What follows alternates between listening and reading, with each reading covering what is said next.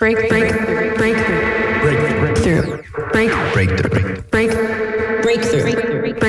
You are now listening to Breakthrough News.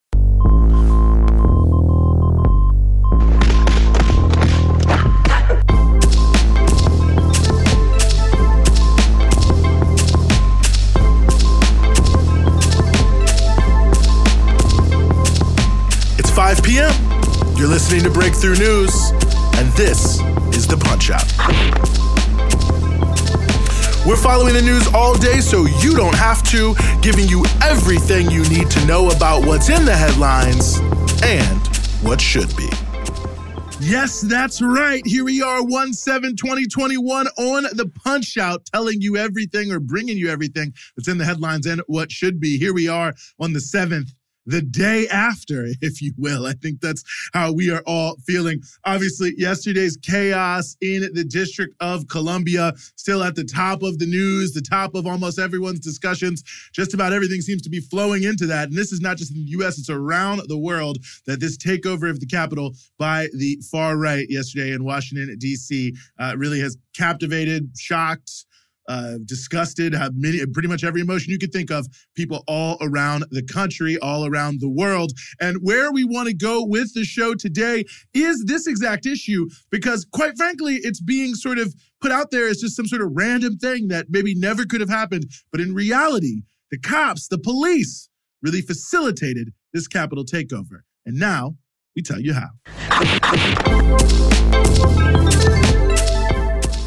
Well, the question that people are asking themselves about yesterday's takeover, some people, a lot of people of the Capitol by far-right groups and individuals, a mob really, is how could this happen? I mean, many people know, certainly anyone who's ever been to Washington, D.C., that these U.S. government buildings are armed camps. I can tell you that for sure. I have protested many times at the Capitol, all over D.C., in fact. I lived there for 15 years. Free D.C., statehood now, outside of these other terrible people, great city. Now, I have to say, I protested once at the Capitol. I was once threatened with being maced in the face at point blank range by a Capitol police officer during a peaceful sit-in. What was my offense? Talking too loud. Yep.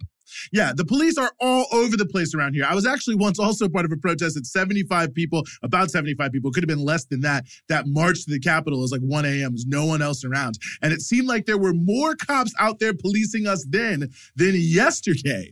I mean, it's unbelievable. The place is usually just totally surrounded during big protests. And the Capitol Police are notorious in the D.C. area for being mean, rude, and brutal. So this sort of soft policing is really, quite frankly, unprecedented in a way. And the official story, I have to say here, is really just astonishing. Essentially that the police, the Capitol Police, and even other police were somehow just caught totally unaware. They had no idea what to prepare for. That is, of course, totally nonsensical. What happened was not at all accidental. The police, even by their own narrative, chose to have a very light touch. For instance, the Wall Street Journal in their investigation stated that, quote, federal authorities had planned to deal with protests this week with a relatively small, minimally visible presence. Planned for a relatively small, minimally visible presence. And the Wall Street Journal narrative, and one from the Washington Post as well, quotes from various security consultants saying that they thought that the Capitol Police just had not, for some reason, prepared. And it was just clear to them that they had not in any way, shape, or form prepared for any sort of large crowd or any sort of major action. These people were suggesting maybe they just didn't know. But of course, they did know. It is completely and totally fake that they had no idea that what was going to happen here. I mean, these groups who planned these protests had applied for permits weeks, months in advance, stating that they were expecting to bring tens of thousands of people to the city. They said they were going to do it. The protest was enthusiastically promoted for weeks by the president of the United States and major organizations like the Republican Attorneys General Association.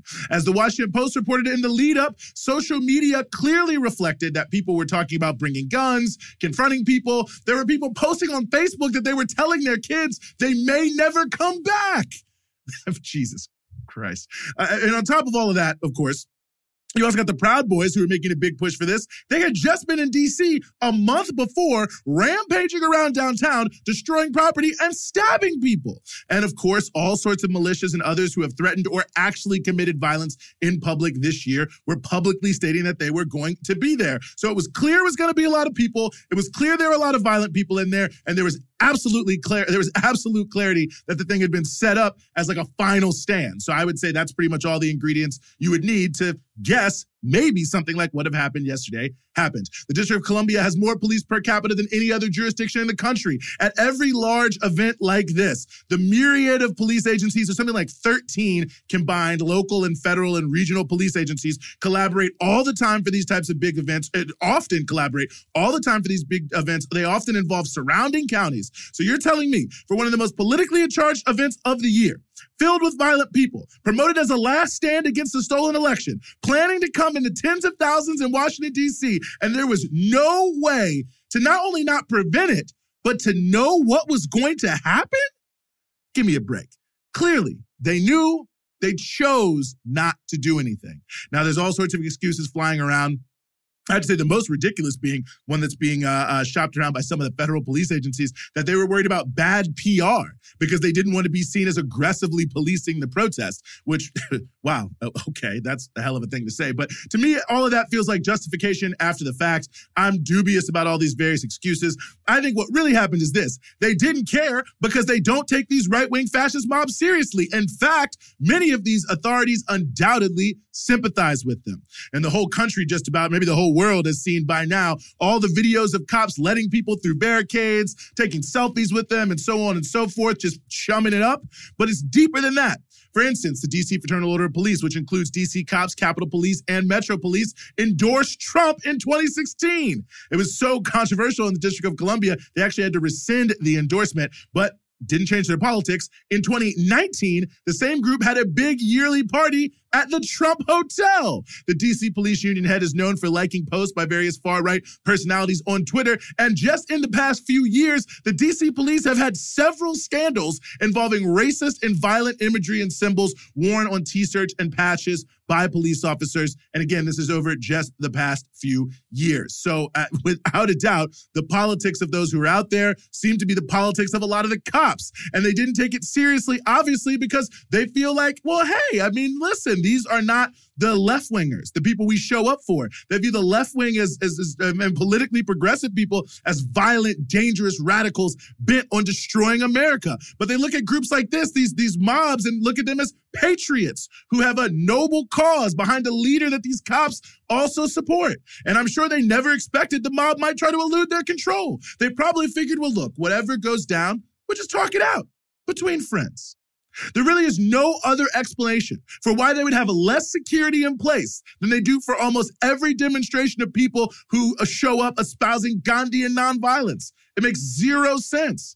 Zero sense. They wanted, even if they didn't want this to happen, they did not take it seriously. They don't take right-wing violence seriously. And a lot of these authorities absolutely sympathize with it. And I'm sure we're happy to facilitate a lot of what took place yesterday based on certainly what we've seen from the videos and the photos. Now, again, I also just want to emphasize, this is not just some random event of fringe people. It was, of course, promoted by the President of the United States, but also the Republican Association of Attorneys Generals. That's the trade group for attorney generals who are Republicans, which, by the way, got $200,000 from Comcast, $140,000 from Walmart, and $100,000 from Amazon, among others, in 2020. So in other words, this thing was put together by major institutional parts of the right wing in this country, including those that are funded by the biggest of big businesses. So all the state statements that are coming out from everyone under the sun here denouncing what happened, saying, I had nothing to do with it. Oh, this is so terrible. Just remember that the reality is that the cops and major right-wing groups, many of them backed by major corporations,